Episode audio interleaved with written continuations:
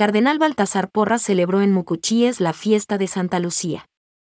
La población de Mucuchíes se vistió de fiesta para celebrar este 28 de diciembre a su patrona Santa Lucía con una solemne Eucaristía que presidió el cardenal Baltasar Enrique Porras Cardoso, arzobispo metropolitano de Mérida y administrador apostólico de Caracas. El arzobispo fue recibido por el presbítero Pablo Olivo, integrantes de las cofradías, movimientos de apostolado y fieles en general quienes organizaron un vistoso desfile que culminó en el templo parroquial con la solemne Eucaristía en honor a Santa Lucía patrona y protectora de Mucuchíes.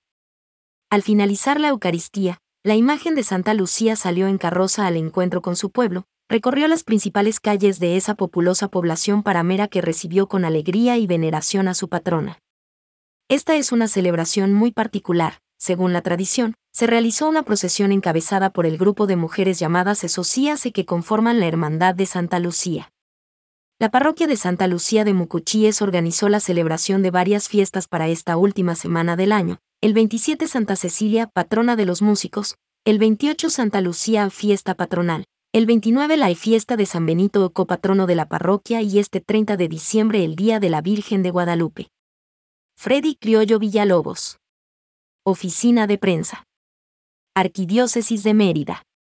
CNP 19076. 28 de diciembre de 22.